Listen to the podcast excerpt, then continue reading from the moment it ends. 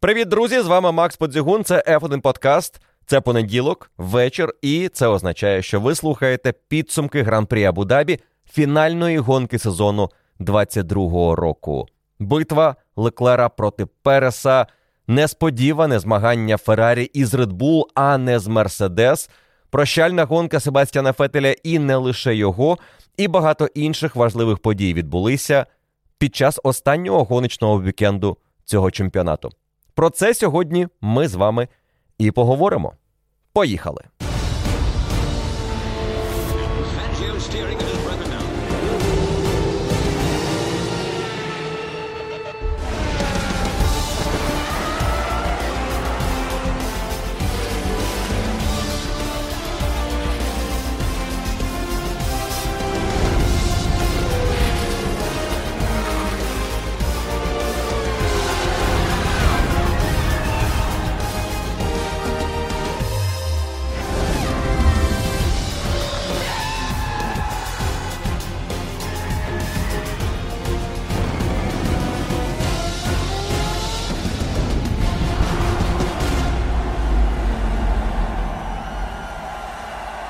Фінал сезону в Абу-Дабі, але фінал без вирішальної інтриги, без чемпіонського протистояння, без фактично головної боротьби, яка була протягом цього сезону, ну, принаймні, деякий час. Ми мали цю боротьбу, а потім чекали, коли цей чемпіонат офіційно виграє Макс Ферстаппен. Але Ферстаппен нам залишив наостанок протистояння Серхіо Переса і Шарля Леклера. І можливо, навіть варто сказати, що Макс Ферстаппен нам дав можливість побачити ось те протистояння, яким воно було на останніх колах цієї гонки, яким воно визрівало, але так і не стало насправді. І це, напевно, головна тема підсумків Гран-прі Абу-Дабі. Що могло бути, як розвивалася боротьба, що зробили команди правильно і неправильно, і гонщики, як вони діяли у цьому протистоянні за друге місце у особистому заліку. Серхіо Перес проти Шарля Леклера. І куди поділася команда «Мерседес», яка могла бути частиною цієї боротьби і навіть стала частиною, тому що Льюїс Хемілтон вплинув на позицію Чеко наприкінці гонки, на те, скільки він програвав Леклеру, коли його наздоганяв. І це був один із ключових моментів цього етапу для Серхіо Переса. Звісно, у нас сьогодні є чимало інших тем, які стосуються не лише Леклера і Переса, але із цієї боротьби мені хотілося б розпочати, і взагалі із протистояння трьох топ-команд, які дуже чітко вирізнилися із решти полотону. Red Bull, Ferrari і Mercedes були із запасом найшвидшими командами на етапі, що варто було очікувати, але їхній порядок, мабуть, не зовсім відповідав нашим очікуванням.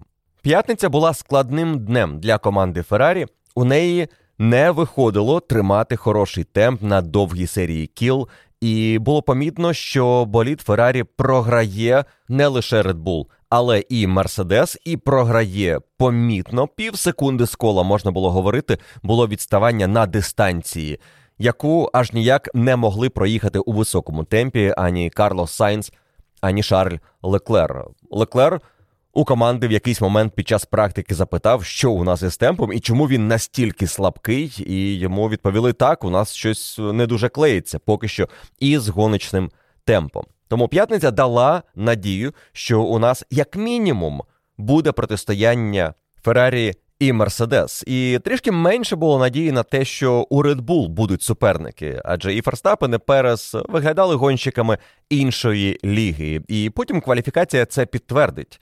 Швидкість у Red Bull була із запасом найкращою цього вікенду, і у них не було проблем із налаштуваннями. Вони одразу були швидкими, що Макс, що Чеко, і навіть маючи цей запас, вони дозволили собі погратися у допомогу Серхіо Пересу під час кваліфікації. Ми не побачили цього на першому колі у фіналі кваліфікації, коли у Макса виникли раптові проблеми, болід чомусь вимкнувся, його довелося перезапускати, і він втратив час. І тоді Чеко запитав по радіо, а що сталося, де Макс? Не просто так, тому що він знав, що Макс має бути попереду нього, тому що на останній гоночний вікенд за традицією, ну, майже усіх команд Формули 1, пілоти обирають між собою, хто виїжджає в якій черзі на кваліфікацію? Попереду напарника чи позаду? І цього разу черга була Чеко, і він обрав виїжджати за Максом. Тобто Ферстаппен мав давати йому невеличкий сліпстрім. Його було достатньо на довгих прямих, на першому і на початку другого сектора,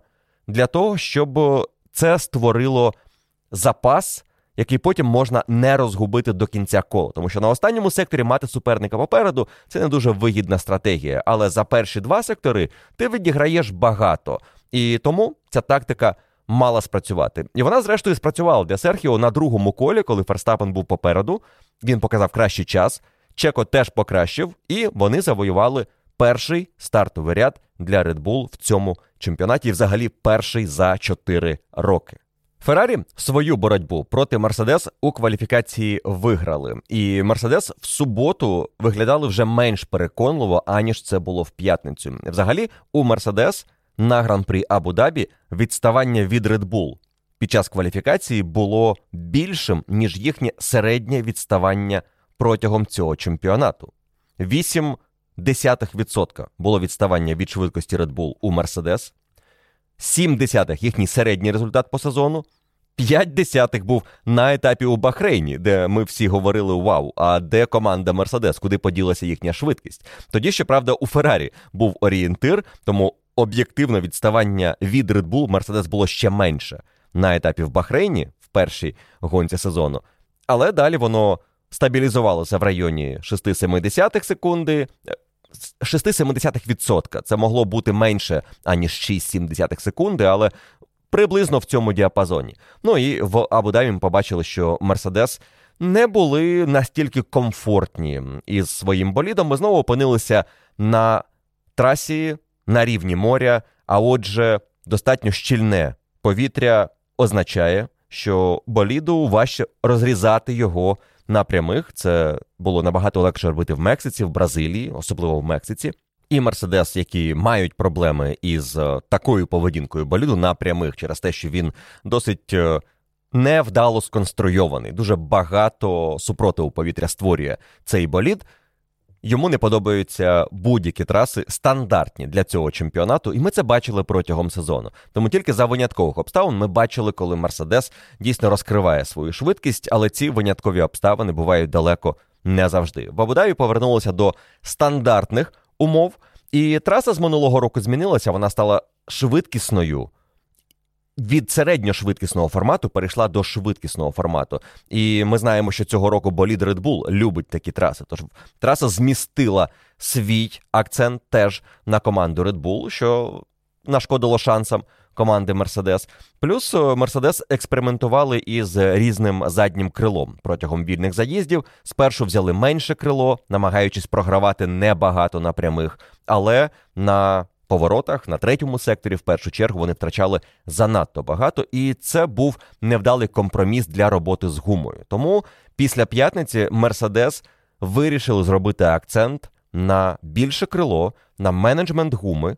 Окей, ми будемо програвати на прямих, ми швидше за все програємо Феррарі кваліфікацію, але у Феррарі були проблеми в п'ятницю, Мерседес про це знали, і вони зробили ставку на один підстоп. Ми бережемо гуму, ми їдемо один підстоп, і ми потім намагатимемося вистояти наприкінці гонки, якщо Феррарі, зробивши два підстопи, буде нас доганяти. Фактично, це був план команди Мерседес на цей вікенд. І в цей план не входила боротьба із командою Red Bull від слова «взагалі». Тому що для Мерседес Red Bull були недосяжними. Водночас, команда Феррарі після п'ятниці почала чухати голови і думати, що робити. Тому що в них була велика проблема із темпами зношення гуми. В середньому відставання на колі команди Феррарі від Red Bull в п'ятницю було 1 секунда. Тепер давайте перенесемося в неділю в те, що ми знаємо, як завершилася гонка, якою була боротьба, і ви побачите, наскільки великий крок вперед зробила команда Феррарі між п'ятницею та суботою, коли варто було зафіксувати налаштування на кваліфікацію і під час фінальної практики зрозуміти, що робити із цим болідом, щоб він не знищував гуму. Тут одразу треба сказати, що питання менеджменту гуми і того, як Феррарі працювала з нею на дистанції, дуже тісно пов'язане із тим фактом, що у нас гонка перетворилася із двопідстопної в гонку одного підстопу, як мінімум для Леклера, і так само для Макса Ферстаппена. Напарники поїхали на два підстопи – і Карлос Сайнс, і Серхіо Перес. Але там були певні обставини, які змусили обох це зробити. Леклер перейшов на один підстоп вже протягом гонки. Ферстаппен перейшов на один підстоп, але він, ймовірно, і планував так їхати, враховуючи, коли у нього була перша зупинка, єдина, в боксах. І той факт, що з цією гумою довелося працювати обережно і займатися її менеджментом, і не витискати з неї максимум на кожному із відрізків, дозволило команді Феррарі продемонструвати значно вищу середню швидкість в гонці. Всі берегли гуму, всі їхали обережніше, і це дозволило Феррарі виглядати краще, аніж якби ми їхали в, не в кваліфікаційному форматі, так в гонці, в принципі, і не їздять, але наближено до нього. Якби всі атакували і намагалися провести гонку із двома підстопами, я думаю, у Феррарі могли виникнути більше проблеми із гумою. Хоча в нас є питання до того, як розвивалася гонка саме на харді для команди Феррарі, після того, як Леклер та Перес перевзулися у цей комплект на першому підстопі. Повертаючись до темпу команди Феррарі в п'ятницю і того, як вони змінили його вже в суботу, на вільних заїздах перед кваліфікацією Феррарі була єдиною командою, чиї гонщики проїхали і відрізок на мідіумі, досить довгий, і відрізок на софті. На софті по 7 кіл відкатали Леклер та Сайнс, але на мідіумі один від'їздив 17 Леклер, інший 16 кіл на свіжому комплекті мідіуму. І цей темп дав Феррарі надію. Після п'ятничних хвилина 31 в кращому випадку, вони поїхали, я думаю, із схожим паливним завантаженням у темпі хвилина 29. 29 низькі, 29 середні. Що Шарль Леклер, що Карлос Сайнс. І так, траса стала швидшою за вікенд. Це теж допомогло підняти темп, і об'єктивно Red Bull та Mercedes теж поїхали б швидше на цій серії в суботу, якби вони її виконували. І команди Red Bull і Mercedes теж робили серію кіл, але на софті. Довга серія була у Льюїса Хемілтона, 11 кіл на комплекті, і потім він ще раз в старий комплект перевзувся і доїздив серію наприкінці. У Макса Ферстаппена була серія на старому комплекті софту до 9-го кола, він його довів, і потім ще одна серія 8 кіл на свіжому комплекті софту. Тому тут теж була робота, враховуючи знання п'ятниці, телеметрію, всі дані, які команди зібрали, але все одно і Мерседес, і Red Bull більше робили ставку на кваліфікацію, вже давали гонщикам вкотитися в софт. Феррарі це зробили лише наприкінці вільної практики і відпрацювали довгу серію на мідіумі, що допомогло їм зрозуміти, як цей мідіум працює і що вони знайшли вихід із того непростого положення, в якому опинилися після перших налаштувань в п'ятницю. Леклер пізніше підтвердить, що зміни, які сталися між п'ятницею та суботою, а також зміни в його підході до роботи із болідом, допомогли отримати кращий гоночний темп. І ось це і стало запорукою тієї боротьби, яку в підсумку виграє Шарль Леклер у Серхіо Переса. І для команд-лідерів, для Феррарі і для Red Bull, це від початку була сама боротьба Чеко проти Шарля. Red Bull зробила акцент, що для них головне зараз виграти із Пересом друге місце в чемпіонаті. Ферстаппену видали правильний гайд, що говорити пресі, як він командно буде допомагати Серхіо Пересу стати другим пілотом, і що зараз не головне йому виграти цю гонку, а головне, щоб Чеко був другим. Але у Макса, я думаю, були теж свої думки щодо того, що він насправді хоче, щоб сталося в неділю. І він теж прекрасно розумів, що не так багато є сценаріїв, коли йому потрібно буде пропускати Серхіо Переса, щоб допомогти йому виграти цю боротьбу. Але насправді в гонці із тих небагатьох варіантів, які могли б бути для Ферстаппена обов'язковими, щоб пропустити Чеко, один із сценаріїв зіграв. І Ферстаппен, а також команда Red Bull, тут варто говорити швидше команда Red Bull і Макс Ферстаппен, тому що команда не просила Макса це робити, і Макс не пропустив Серхіо в момент, коли Чеко це було необхідно. Але там був насправді складний момент, який не зрозуміла команда Red Bull в цілому. І вже постфактум можна зробити висновок, що вони помилилися саме на другому відрізку Серхіо Переса в гонці, не давши йому атакувати в тому темпі, який був необхідний, щоб його стратегія двох підстопів була виграшною. Виграшною у боротьбі проти Леклера. На старті гонки Серхіо Перес зберіг друге місце, Шарль Леклер залишився третім. Позаду була боротьба Сайнса і Хемілтона, але вона не впливала вже на Шарля Леклера і на те, що він мав робити у цьому гран-прі, щоб здобути друге місце у чемпіонаті. Йому потрібно було випереджати Серхіо Переса. Пересу теж потрібно було робити активні кроки для того, щоб зберегти свою позицію. І він почав дуже активно. Він одразу з першого кола створив запас над своїм суперником більше 1 секунди, хоча ДРС тільки з 3-го кола активується, що могло позначитися на темпі Переса на першому гоночному відрізку. Він занадто швидко почав їхати швидко. Ось що можна сказати про старт гонки для Чеко і певну недалекоглядність або ж, можливо, не зовсім досвідченість у такому протистоянні. Тут цікаво, що Серхіо Перес завжди вважався одним із найкращих гонщиків у роботі із Піреллі. Майже вся його кар'єра пройшла на цій гумі. В Формулі 1 так взагалі вся кар'єра тільки на гумі Піреллі. І він часто був одним із найкращих в розумінні цієї гуми. Як її розтягувати на довгі відрізки, як її витискати в абсолютний максимум. Але тут він перестарався. Потім команда це підтвердить, що ми вважаємо помилкою те, що Чеко дуже активно розпочав цю гонку, тому що Ферстаппен його не пропустив вперед. Ферстаппен їхав швидше. Ферстаппен мав темп, який дозволяв йому триматися попереду Чеко і створювати запас, але водночас і Серхіо Перес від'їжджав від Шарля Леклера. Від'їжджав, щоправда, не дуже довго. До 8-10 кола його перевага зростала.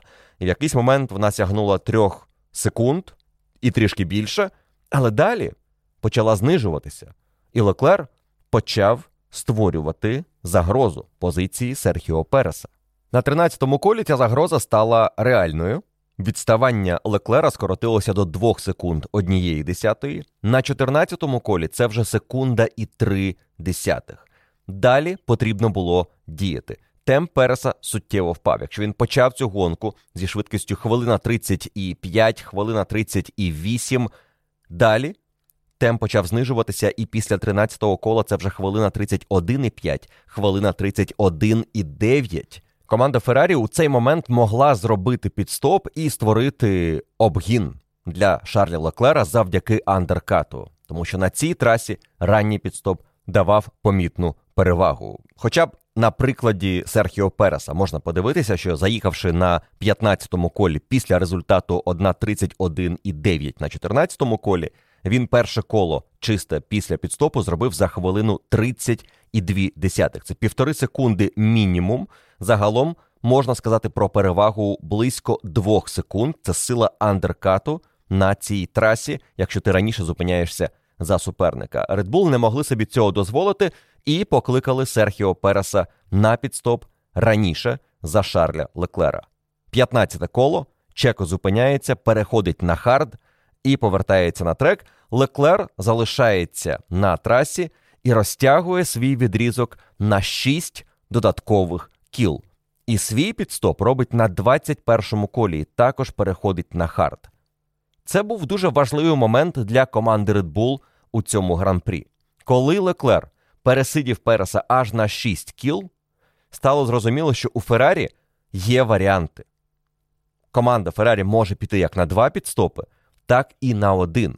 Але чи може Серхіо Перес після 15-го кола, перейшовши на хард, проїхати наступні 43 кола на цьому комплекті гуми? Схоже, команда Red Bull навіть не планувала у той момент, що вони спробують якось перейти на 1 підстоп.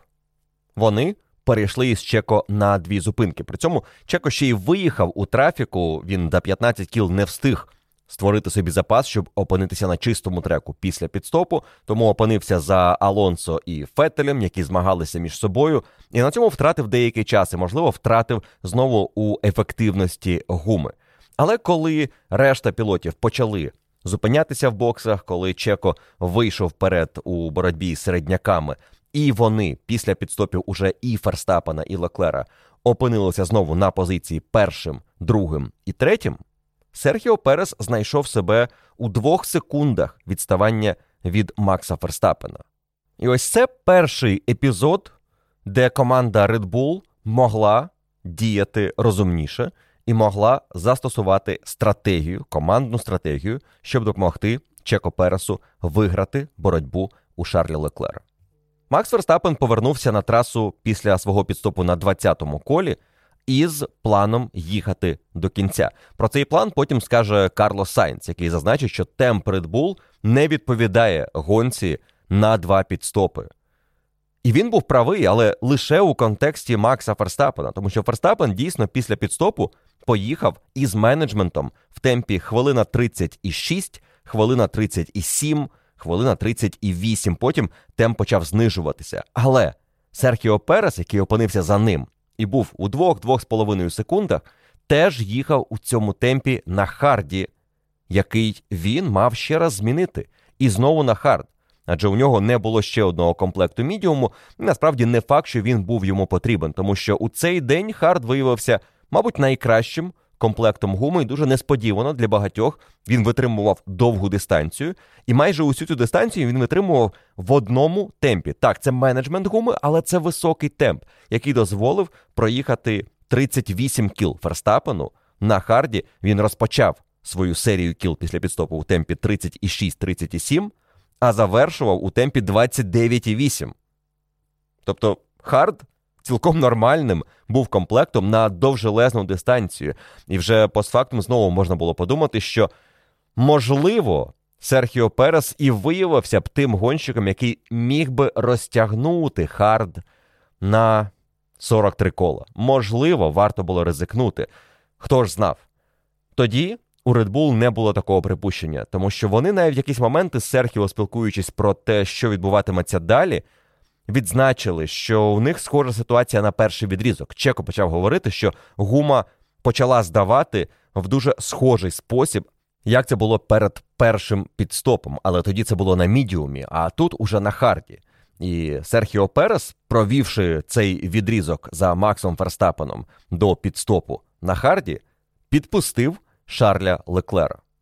Можливо, Перес міг їхати швидше на цьому другому відрізку. Ми не дізнаємося, але подальші події цієї гонки нам підкажуть, що так, напевно, він міг атакувати більше. Напевно, команда Red Bull могла зробити більше. Тобто, покликати Ферстаппена на підстоп не на 20-му колі, а на 21-му, 22-му. Він би повернувся на трасу позаду Серхіо Переса. Перес міг би атакувати більше на своєму відрізку на харді перед другим підстопом. Ферстаппен спокійно їхав би другим і в разі чого міг би притримати Шарля Леклера, не займаючись блокуванням, про що далі буде мова в контексті того, що Ферстаппен відповідав журналістам вже по завершенні гонки, які його дії могли допомогти Серхіо Пересу в цьому гран-прі. Цей план, дивлячись вже назад на те, як гонка розвивалася, мабуть, був би найкращим способом для команди Red Bull здобути друге місце для Серхіо Переса, якщо воно дійсно так хотіли, щоб у них були перші 2 позиції у особистому заліку. Але Серхіо Перес залишився за Максом Ферстаппеном, продовжив їхати у своєму темпі, і його темп дуже швидко став виглядати надзвичайно непривабливо на фоні швидкості Шарля Леклера, який перевзувся на 6 кіл пізніше, теж в комплект харду. Але коли він виїхав на трасу, він зміг на чистому треку, наздоганяючи Чеко, відставання було близько 5-6 секунд на початку відрізка, він зміг одразу поїхати на півсекунди швидше, потім на 0,7 швидше, а на 32-му колі, коли він уже був майже впритул за Серхіо Пересом, темп Шарля Леклера був хвилина 29,8, у Переса 30,3. Велика різниця, якщо говорити про те, що може бути далі. А далі могла бути або атака Шарля Леклера, на Серхіо Переса на трасі, або, в що дуже повірили в команді Red Bull, підстоп команди Феррарі, андеркат, проти якого у Red Bull не буде можливості захиститися. І коли механіки Феррарі почали вибігати на пітлейн для того, щоб готуватися до підстопу, а Леклеру сказали «зупиняйся в боксах, але роби протилежне від Серхіо Переса», Red Bull потрапили в пастку. Вони покликали Чеко на підстоп, механіки Феррарі спокійно повернулися в бокси, і Леклер вийшов на другу позицію. Тому що, як потім Леклер підтвердить після гонки, у команди Феррарі в цей момент уже не було плану зупинятися вдруге. Вони вже перейшли на стратегію їхати один підстоп до кінця, і вони планували у цій гонці так зіграти проти Чеко Переса. Звісно, важко було планувати це до старту гонки, але коли події почали розвиватися, коли Чеко змушений був поїхати раніше через те, що він швидко зносив свій мідіум, відкрилася можливість реалізувати цей план із підстопом, який вони не планували робити. Red Bull клюнули на цю ідею, і Леклер отримав чистий трек і можливість їхати у тому темпі, який дав би йому шанс фінішувати попереду Серхіо Переса. Але це був початок дії плану, який в певний момент для Феррарі почав виглядати дуже мало ймовірним. Реалізувати його за кіл 20 до фінішу виглядало буде складно. Коли Серхіо Перес перевзувся у свіжий комплект харду, причому він зробив підстоп після 12 кіл на попередньому комплекті харду, у нього було відставання близько 20 секунд до Шарля Леклера за 24 кола до фінішу. Велике відставання, але достатньо кіл, щоб із темпом секунда з кола почати скорочувати його і спробувати виграти цю боротьбу. І Перес одразу виїхав із завданням атакувати. Хвилина 29.2 його перше коло після підстопу. Наступне 29.2, далі 29.0, потім 29.1. За ці кола він виграє у Леклера, відповідно, 0,8, 0,9, секунду і 0,1, секунду і 0,2. А потім ще й виграє на 39-му колі майже 2 секунди у Шарля Леклера. Лише за одне коло, яке було невдалим для Шарля, хвилина 31.3. Відставання усього за 5 кіл скорочується із 20 секунд до 13,5. За 14 кіл до фінішу Макс Ферстаппен говорить команді: «Гума в порядку, скажіть Чеко, щоб він атакував». Це була, в принципі, єдина допомога, окрім сліпстріму в кваліфікації, від Макса Ферстаппена Серхіо Пересу у цьому гран-прі. Але це була важлива інформація, тому що Ферстаппен уже проїхав чималий відрізок на своєму харді, і він бачив, що він може атакувати в непоганому темпі. Тому Чеко на свіжому комплекті може їхати ще швидше. У цей момент, якраз за кіл 14 до фінішу, команда Феррарі починає злегка панікувати. Вони запитують у Леклера, що він думає про потенційний підстоп, тому що бачить, наскільки швидко Чеко відіграє відставання. І Леклер говорить: «Я не думаю, що я зможу потім відігратися, якщо ми зараз робимо цей підстоп». І він був правий. У той момент, якби він поїхав в бокси і повернувся на трасу із комплектом харду, який так добре працював на боліді Феррарі, у нього не було б переваги над Пересом, необхідної для повернення позиції. І плюс тут була ще одна історія цього сезону у боротьбі Феррарі і Red Bull – перевага Red Bull на прямих. Що краще у боротьбі проти Red Bull – мати позицію на трасі і спробувати вистояти, чи наздоганяти Red Bull і спробувати випередити? Для Феррарі майже весь рік кращим варіантом було бути попереду і намагатися вистояти, тому що у Red Bull є перевага у максимальній швидкості. І в зоні ДРС Феррарі не була настільки ефективною. Тому в підсумку команда зробила абсолютно правильну ставку на один підстоп, але за кіл 14 до фінішу вони реально злякалися того темпу, який демонстрував Серхіо Перес. І тут на допомогу команді Феррарі прийшов Льюїс Хемілтон. Це була помилка Серхіо Переса, варто визнати. Його рання атака на Льюїса Хемілтона в першій зоні ДРС. А Льюїс не був суперником для Red Bull і фактично для Феррарі у цій гонці лише в першій фазі цього гран-прі. У Льюїса були проблеми після його стрибка через поребрик на старті гонки, а потім виникли проблеми з гідравлікою, що, до речі, стало першим технічним сходом в цьому сезоні для гонщика Мерседес. Для усієї команди, видатне досягнення, як на мене, для команди в умовах нового регламенту. Але тут Льюїс Хемілтон, опинившись на шляху Серхіо Переса, вирішив поборотися. І Чеко на цій боротьбі втратив чимало. Давайте порахуємо. 43-тє коло Серхіо Перес програє Шарлю Леклеру 10,5 секунд. На наступному колі його стандартний темп відігравання часу від Леклера скорочується із 0,8 секунди лише до 0,4, тому що він опиняється за Льюїсом, він іде в атаку, проходить його в першій зоні ДРС, але трішки глибше пірнає у поворот, трішки гірше виходить із цієї шикани 6-7 повороту, і Льюїс в другій зоні ДРС його контратакує і повертає позицію. І залишається практично ще коло попереду Серхіо Переса. На наступному колі Чеко уже їде хвилина 32. Це було перше коло за відрізок, коли він проїхав повільніше за Леклера. І він не просто не відіграв час, він втратив час. І коли він нарешті пройшов Льюїса Хемілтона, його відставання від Леклера було 10,5 секунд. Він за два кола нічого не змінив. Із середньою швидкістю, як він наздоганяв Леклера, за ці два кола без Льюїса Хемілтона, за обгону з першої спроби, він відігравав 1,5 секунди. Він мав би на 1,5 секунди менше відставання, на два кола раніше.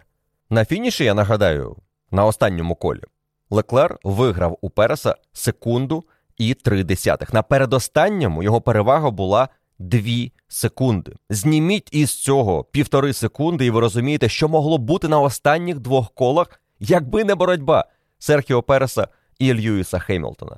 І Хельмут Марко сказав після гонки, що для Чеко це була помилка. Не потрібно було поспішати обганяти Льюїса. Треба було зробити це в другій зоні ДРС, пройти його і забути. На третьому секторі ти від'їжджаєш, далі суперник тебе не контратакує. Чому Чеко поспішив? Можливо, був в режимі паніки, щоб наздогнати суперника, і хотів якомога швидше розібратися із опонентом, який йому тільки заважав, це зрозуміло, але стратегічно тут не було продумано маневр.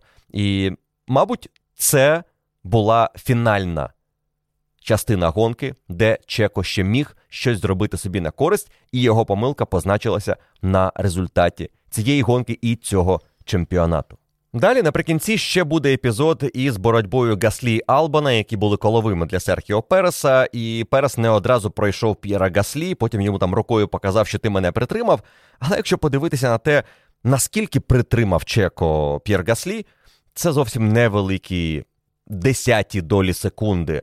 Він його одразу пропустив на наступній прямій, Албан в повороті 9-му пропустив, і за швидкістю на тому колі Серхіо не був повільним, настільки, як це було у боротьбі проти Льюїса. Тож я не вважаю, що там дійсно П'єр Гаслі завадив Чеко Пересу взяти друге місце у цьому сезоні. Ну а сам Чеко після гонки скаже, що, напевно, через те, що П'єр Гаслі уже мав так багато штрафів, стюарди в останньому гран-прі вирішили не займатися цим і просто раніше захотіли завершити свою роботу, бо інакше в будь-якому іншому гран-прі цього сезону Гаслі за таке дали б штраф. Я, знову ж таки, думаю, що у страху очі великі, і Чеко тут трошечки перебільшує. Там не було аж такої історії з блокуванням з боку колового П'єра Гаслі. Коли Чеко вийшов на чистий трек, після цих колових залишалося зовсім мало часу і досі багато секунд. Відставання 2 секунди перед останнім колом, що відіграти мексиканцю не вдалося, і команда Феррарі, і Шарль Леклер справедливо стають віце-чемпіонами цього сезону. Мабуть, якщо подивитися на весь чемпіонат, Леклер був другим найкращим гонщиком сезону після Макса Ферстаппена. Серхіо Перес провів хороший рік, найкращий в його кар'єрі, але йому не вистачило буквально трішечки, щоб пройти Шарля Леклера. І не тих двох очок, які він міг отримати від Верстаппена в Бразилії. Вони йому не допомагали на Гран-прі Абу-Дабі. Повертаючись до Макса Ферстаппена і його слів по завершенні гонки, коли його запитали про те, що ти міг би допомогти, Чеко насправді якби заблокував Шарля Леклера, про це була розмова між інженером та Чеко, коли той почав цікавитися, де Макс знаходиться, де Шарль, скільки моє відставання. І та розмова звелася до того, що якщо Ферстаппен зараз пригальмує, підпустить до себе Шарля Леклера, то дасть йому ДРС. І це дозволить Леклеру легше захищатися від Серхіо Переса. Перес не говорив по радіо, що попросіть Макса блокувати Шарля Леклера, і тоді я зможу до нього швидше під'їхати. Але про це запитали Макса, і він сказав, що він би не хотів саме так завершувати цей сезон. Тобто блокувати – це не зовсім чесно, сказав Ферстаппен, і це не було б красивим фіналом цього чемпіонату. Тут є дві думки на ці слова Ферстаппена. Один погляд на ситуацію. Чувак, Абу-Дабі 21-го року. Перес блокує Льюїса Хемілтона для того, щоб тобі допомогти у чемпіонській боротьбі. Невже ти не міг заблокувати Шарля Леклера для Серхіо Переса, щоб допомогти йому у боротьбі за друге місце? Так, інша боротьба, не за чемпіонський титул, так, інша інтрига у цьому гран-прі, інший накал пристрастей, але дуже схожі обставини. Там була допомога з боку Чеко, тут ти міг би допомогти. Це один погляд на ситуацію. Інший погляд, Макс Ферстаппен проводив іншу гонку. Він лідирував у цьому гран-прі, і для того, щоб почати блокувати Леклера, йому потрібно було навмисно пригальмувати, підпустити Леклера і почати його десь блокувати на середньому або на фінальному секторі, швидше якраз на фінальному секторі, як це робив Серхіо Перес проти Льюїса в Абу-Дабі минулого року. Тоді Серхіо Перес опинився на шляху Льюїса Хемілтона, це була частина стратегічних дій команди Red Bull у спробі максимізувати свій результат. І так, Чеко поставили за завдання – зробити усе можливе, щоб Льюїс втратив час. Чеко це зробив, але в реальній боротьбі за позицію в той момент. Тут Ферстаппену потрібно було імітувати цю боротьбу. І давайте згадаємо останні події цього сезону для Макса Ферстаппена і команди Red Bull. Скандал із бюджетом, який розгорівся перед етапом в Сінгапурі. Виграш чемпіонату в Японії, коли ніхто не розумів, чи став Ферстаппен чемпіоном достроково. Потім в Штатах команда дізнається сумні новини про смерть Дітріха Матєшеца. Потім в Бразилії Макс Ферстаппен не пускає Серхіо Переса і каже команді, що у мене є причини не пустити Серхіо Переса вперед і не просіть мене більше це робити. І після всього цього влаштувати блокування Леклера, щоб дати Пересу виграти позицію, не у тому сенсі, що Ферстаппен не хотів це робити. Це дійсно могло суттєво затьмарити фінал цього сезону, перетворити в фарс останню гонку. І я думаю, що Ферстаппен і Red Bull цього не хотіли. А ще я думаю, що Ферстаппен просто хотів поставити яскраву крапку у дуже успішному для себе сезоні. 15-та перемога за чемпіонат, 35-та за кар'єру, абсолютний рекорд за кількістю очок, що він заробив у цьому сезоні, 454, попередній рекорд був у Льюїса Хемілтона, і його Ферстаппен побив ще до цього етапу, там було 413 очок. Тому це був красивий рік, чудова перемога, третя поспіль на Гран-прі Абу-Дабі для Макса Ферстаппена, і досить легка, якщо дивитися на те, як для нього проходив цей етап. Правильний підстоп, у правильний час, хороший менеджмент гуми до кінця. У Леклера не було шансів проти Ферстаппена. У Леклера була своя битва проти Переса, і команда Феррарі у цій битві перемогла. Перемогла абсолютно заслужено. І що головне для Феррарі, я думаю, вони це будуть підкреслювати ще багато разів, вони перемогли Red Bull стратегічно. Це була блискуча стратегія проти Серхіо Переса. І вона спрацювала на усі 100%. Коли востаннє команда Феррарі стратегічно перегравала своїх суперників? Нагадайте мені, будь ласка, таку гонку у цьому чемпіонаті. Ні, дійсно, коли востаннє команда Феррарі, маючи повільніший болід за Red Bull, перемагала болід Red Bull? Вони не виграли у Ферстаппена, але вони виграли те, заради чого вони і змагалися на Гран-прі Абу-Дабі. Виграли битву у Серхіо Переса. І це може бути дуже важливим моральним бустом для команди на міжсезоння, коли будуть з'ясовувати, чи залишиться Матіа Бінотто, якщо залишиться, що у них буде по департаменту роботи зі стратегією, чи будуть там зміни. А можливо, ті події, які сталися на Гран-прі Абу-Дабі, знову створять оманливе уявлення для керівництва Феррарі, що у них насправді все добре. Тому що Бінотто після гонки скаже: подивіться, коли ми помиляємося, нас критикують абсолютно всі. Але набагато менше звертають увагу на наші успішні стратегічні дії. І так, команда Феррарі тут, в Абу-Дабі, діяла практично бездоганно. Але скільки таких гонок було цього сезону? І скільки було протилежних прикладів? І якщо ця гонка – це демонстрація того, що Феррарі може, то чемпіонат – це демонстрація того, що зміни все одно потрібні. Тому що вони нестабільно проводять такі хороші вікенди. У них стабільно є проблеми із розумінням того, як стратегічно боротися із суперниками, що робити в певні моменти гонки і як швидко реагувати. Є проблеми у команди, у її стратегів, є проблеми у пілота, у Шарля Леклера, із розумінням своєї ролі в цій ситуації, і він часто не бере на себе роль лідера у обставинах, які вимагають від нього такої ролі. Все це потрібно буде переглянути команді Феррарі у міжсезоння. І я сподіваюся, для нашої ж із вами вигоди, для інтриги у наступному році, команда Феррарі зробить висновки і дещо змінить, а не залишить все як є. Тому що залишити все як є, мабуть, означає знову повторювати свої помилки. Але ж, хей, президент Феррарі може призначити Фредеріка Васьора і потім сказати: ну так, у нас новий керівник, дайте йому час притертися, нехай він якось підлаштується під команду. І буде ще один сезон невиправданих очікувань. Тому що наші очікування від наступного сезону високі. Мерседес має бути в кращій формі, Феррарі має бути в кращій формі, Red Bull, можливо, трішечки втратить у своєму темпі через ті обмеження, які будуть по роботі з аеродинамікою.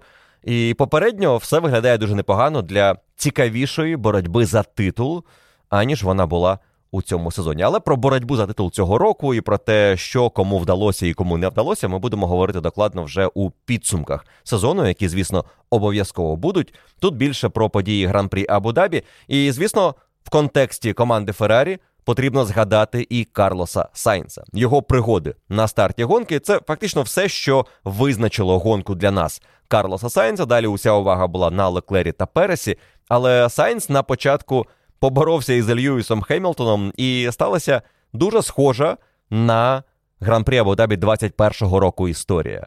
Сайнс атакує Льюїса, Льюїс зрізає трасу, залишається попереду, але тепер стюарди вирішують епізод правильно. Вони вказують Льюїсу пропустити Карлоса, і Льюїс робить це в найкращий для себе момент. Сайнс потім після гонки скаже, що Льюїс пропустив мене дуже підступно, адже він одразу зміг мене атакувати і повернути позицію. А Сайнс, обороняючись, витратив усю батарею, і потім його пройшов ще й Джордж Рассел. Далі у Сайнса не було проблеми з гонщиками Мерседесу. Рассел отримав штраф 5 секунд. Льюіс зійшов. Сайнс його наздоганяв із темпом в якийсь момент 2 секунди з кола, коли це сталося із Хемілтоном. Тому в підсумку Сайнс здобув той результат, який і мав би здобути у цьому гран-прі. 4-та позиція, одразу за подіумом. Але якби не пригоди на старті, можливо, в нього була б гонка теж із одним підстопом. Тому що він використав більше гуми мідіум на початку у боротьбі із Льюїсом та Джорджем. І тому він зупинився на 17-му колі на свій підстоп, а потім на 39-му із харду перейшов на ще один комплект харду, на якому і завершував гран-прі. Льюїс Хемілтон гонку завершив достроково, проблема із гідравлікою, і після фінішу він скаже, що так, сезон був невдалим, але не настільки поганим, як 11-й рік. Він весь час згадував про 11-й, як про один із найгірших чемпіонатів. І тут так само підкреслив, що для нас, напевно, перше 5-те місце було як перемога, а потім перше 4-те місце, а потім перший подіум. Це ніби перемога після того, як погано ми розпочали цей сезон. Тому те, що я не виграв гонки в цьому чемпіонаті, для мене не така велика проблема. Був ще й гірший рік, в якому я виграв, насправді, 3 гран-прі. В 11-му році він тоді фактично в одні ворота програв Дженсону Баттону. Це був важкий сезон для Льюїса Хемілтона. Але він не полишає оптимізму і вважає, що те, що сезон завершився, це добре, він попрощається із цим болідом, не доведеться в нього сідати, він не буде просити цей болід йому подарувати команді по завершенні кар'єри, і він з нетерпінням чекає на можливість побачити, що нового побудує команда «Мерседес» на сезон 23-го року. Але із пісні слів не викинеш, і я маю підкреслити, що це перший сезон, де Льюїс Хемілтон провів чемпіонат без перемог, і рекорд Міхаеля Шумахера, з яким Хемілтон минулого року зрівнявся.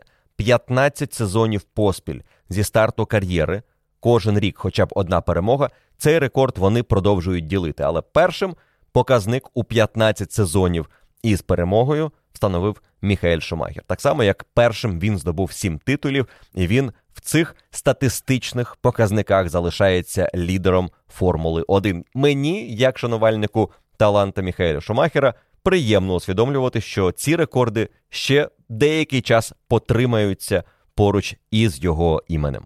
За спинами у лідерів, за підсумками Гран-прі Абу-Дабі, найкращий результат показав Ландо Норріс. Для нього була досить одинокою гонка до останніх кіл, на яких його почав наздоганяти Естебан Окон із команди «Альпін». Що характерно, Ландо Норріс у цьому Гран-прі показав найшвидше коло гонки і отримав додатковий бал за цей результат. Це друге найшвидше коло в сезоні для Ландо Норріса, і більше показували лише лідери чемпіонату. У Ферстаппена їх було 5, у Рассела 4, у Леклера і Переса по 3, 2 у Сайнса і 2 у Хемілтона, так само, як і у Ландо Норріса. І одне найшвидше коло в сезоні було у Чжоу Гуаньюй, але за межами топ-10, тому воно не вирахувалося в бонусні очки. Але для Ландо Норріса це, звісно, був привід посміятися і пожартувати команді по радіо, що «Вау, у нас, виявляється, найшвидший болід був у цьому гран-прі». Ландо сказав після фінішу, що він ледь не поплатився за своє найшвидше коло наприкінці, тому що він завершував гонку на мідіумі, тому так одразу швидко і поїхав, але те найкраще коло, яке він показав, 1.28.4. Воно було аж занадто хорошим, півсекунди від найближчого найкращого кола. І те, як він навантажив гуму одразу після підстопу, позначилося на фінальних колах відрізку. Він почав цей відрізок на 43-му колі, тобто до кінця 15 кіл, небагато. Але він їде 28.3, найшвидше коло, потім 28.6, 28.7, навіть 28.4 у нього було коло, майже найкраще коло гонки знову. І далі його темп падає на 55-му колі в 30,8, потім 30,9 і останнє коло 31,1. На останньому колі його вже наздоганяє Естебан Окон. І ще б одне-два кола, можливо, у Макларен і не було б найкращого результату серед решти. Але цей результат Ландо Норріса не допоміг Макларен забрати позицію у Альпін у Кубку конструкторів. Відставання було величезним, та й взагалі жодна із команд цього вікенду не змогла відіграти позицію у своїх суперників. Найближче до цього підібралася команда Астон Мартін із пілотом, який прощався цього вікенду із Формулою 1. До Себастьяна Феттеля на Гран-прі Абу-Дабі було особливе ставлення. По-перше, гонщики влаштували на його честь вечерю. Перед вікендом усі 20 зібралися, і, як потім вони розповідали пресі, вони дуже добре провели час. Вони сміялися, розказували історії, вони були просто дружньою компанією, якій було про що поговорити і яка просто дуже добре провела час. Таке не часто можна було сказати взагалі про гонщиків Формули 1, саме як про групу, яка змагається між собою. Адже, як правильно відзначив сам Себастьян, ти з дитинства привчаєш себе до того, що кожен твій опонент на трасі, картинг, молодші формули і так далі до Формули 1, кожен твій опонент, навіть напарник, він твій суперник, він не твій друг, ти не шукаєш друзів у автоспорті. І тому, коли вони виявилося, ще й мають чимало спільного, що не стосується автоспорту насправді, і їм є про що поговорити, і вони можуть добре провести час разом, це була приємна несподіванка і для Себастьяна, і для багатьох інших. А потім були подарунки від колишніх команд Феттеля, і Red Bull подарували йому заднє крило із побажаннями. До речі, серед побажань було одне смішне, яке одразу викликало резонанс в соцмережах від Макса Ферстаппена, який написав: «Себ, я знаю, ти любиш мене ззаду». І ви розумієте, на таку фразу люди не могли відреагувати адекватно. Але хто знає, той знає. Сільверстоун 19-го року. Феттель таранить Макса Ферстаппена, і саме на цей момент посилався Макс, коли писав йому це побажання. І я думаю, Макс знав, що його прочитає не лише Себ. І, як на мене, це, до речі, приклад високого інтелекту, коли ти можеш бути ось настільки близьким до фолу у своєму жарті, про який мало хто може зрозуміти, в чому контекст, і все одно дозволити собі цей жарт. Феттель із Ферстаппеном ще й шоломом обмінялися цього вікенду. У Феттеля було декілька таких обмінів за Гран-прі Абу-Дабі. Свій він подарував Максу із підписом: «Друже, ти вразив мене швидкістю, з якою ти увірвався у Формулу-1. Бажаю тобі усього найкращого. Думай про себе і не забувай зростати. Насолоджуйся».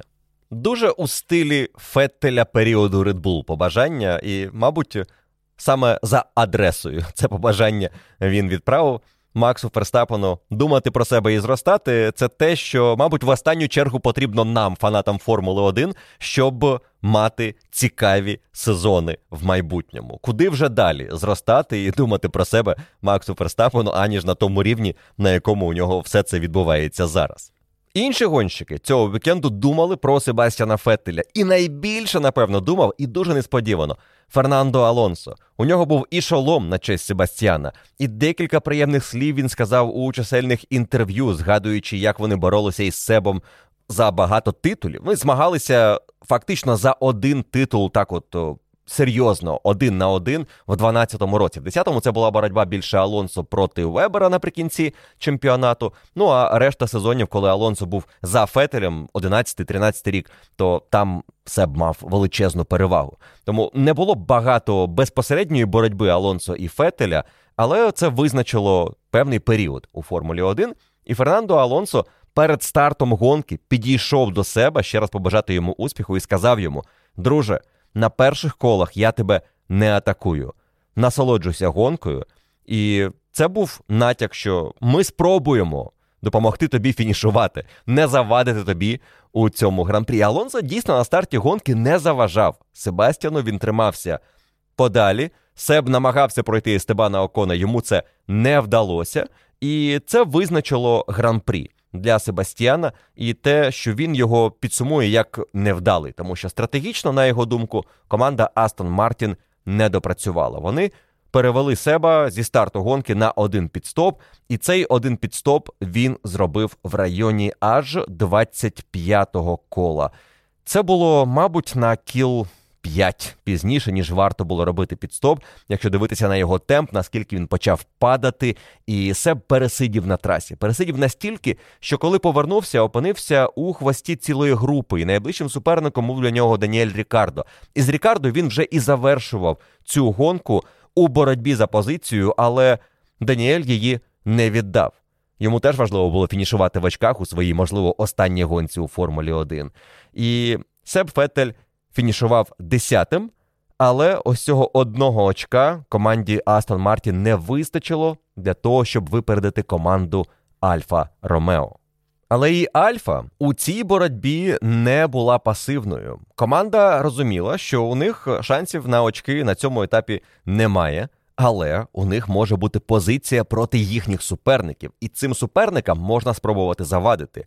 І Валтері Ботас, і Чжоу Гуаньюй зробили усе можливе для того, щоб притримати Ленса Строла і, в першу чергу, Себастьяна Феттеля, який опинився на стратегії одного підстопу і був досить повільним перед своєю зупинкою, і потім виїхав у боротьбі з Валтері Ботасом і певний час вів боротьбу і в групі із Чжоу Гуаньюй, що не дозволило Себу відіграти необхідний час. Там, щоправда, вже був Ріккардо попереду, тож не факт, що це до чогось призвело б. І взагалі, якщо об'єктивно подивитися на історію цієї гонки, якщо б не схід Льюїса Хемілтона, що є аномалією в цьому сезоні, не було б і питань про боротьбу за 6-те місце у Кубку конструкторів. Не було б цього питання одного очка, яке могла команда Альфа Ромео програти команді Астон Мартін. Астон Мартін спробували зробити це дуже нестандартним для них підходом наприкінці гонки, не роблячи зайвого підстопу, тому що Строл не міг собі цього дозволити, у нього було дві зупинки, хард на старті, хард на другий відрізок, мідіум на фінальний, і Строл на останньому колі спробував взяти найкраще коло. Він пішов в атаку з повною батареєю, команда вела його по секторах, але потім сказала: друже, ні, ми відстаємо аж занадто багато, програємо 1,3 по дельті, тож скасовуємо спробу, нам не вдасться взяти очко за найшвидше коло. Але це тримало в напрузі саму команду Альфа Ромео. Валтері Ботас після гонки скаже, що у нього було дежавю подій Абу-Дабі минулого року, де він вболівав за те, щоб Мерседес виграли, і Льюїс став чемпіоном, але в кінці чемпіоном став Ферстаппен. І тут Валтері сказав, що мене теж тримали в напрузі. Його інженер після фінішу сказав: окей, ми ще чекаємо на з'ясування ситуації із Себастьяном Феттелем, тому що Феттель був за Ріккардо, Феттель був в зоні ДРС, плюс Строл пішов на найшвидше коло. І вони ще встигли піти на це останнє коло, а Ботас уже фінішував, тому що він був у колі відставання від лідера. Тому він практично ціле коло тримав себе у напрузі. Команда його тримала в напрузі від того, як вирішиться ця боротьба. У підсумку вона вирішилася на користь команді Валтері Ботаса завдяки, до речі, результату Валтері на Гран-прі Емілі Романі. 5-те місце, найкращий результат серед гонщиків Астон Мартін або Альфа Ромео, був у Валтері Ботаса, і за рівної кількості очок цих команд саме Альфа Ромео отримала 6-те місце. І за останньою інформацією, яку я зміг знайти, це не точні дані, ми про це говорили в передмові, але те, що розповідав в останньому випуску подкасту Дітер Ренкен, один із шанованих журналістів Формули-1, а я, як ви знаєте, тільки шанованих читаю, я, до речі, про кожного журналіста так кажу, коли згадую в подкасті, але об'єктивно, цій людині не те, що можна довіряти, він дорожить своєю репутацією, і коли він про щось говорить, в нього є причини говорити це. І його цифри, враховуючи зміни в тому, як Ліберті буде зараз виплачувати командам призові, це близько 10 мільйонів за позицію.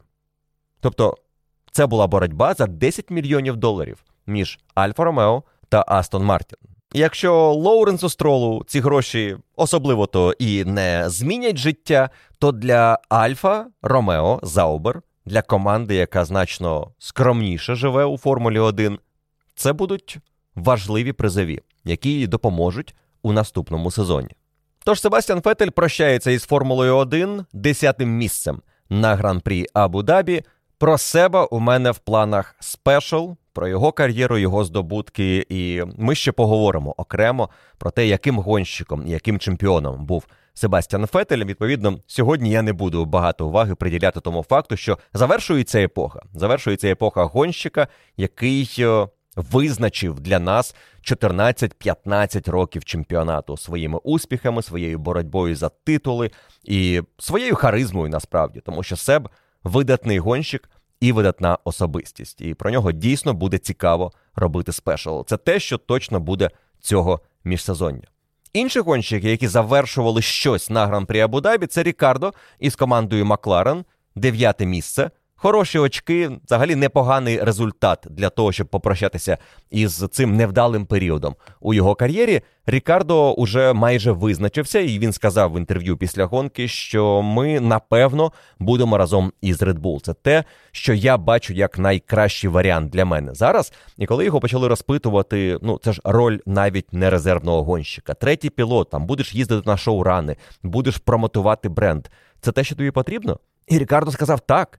Заради цього я і хочу тепер бути із Red Bull у 23-му. Я не хочу бути на 24 гран-прі. Я не хочу цього виснажливого графіку. Мені потрібно перезарядитися і відпочити від Формули 1 і від перегонів.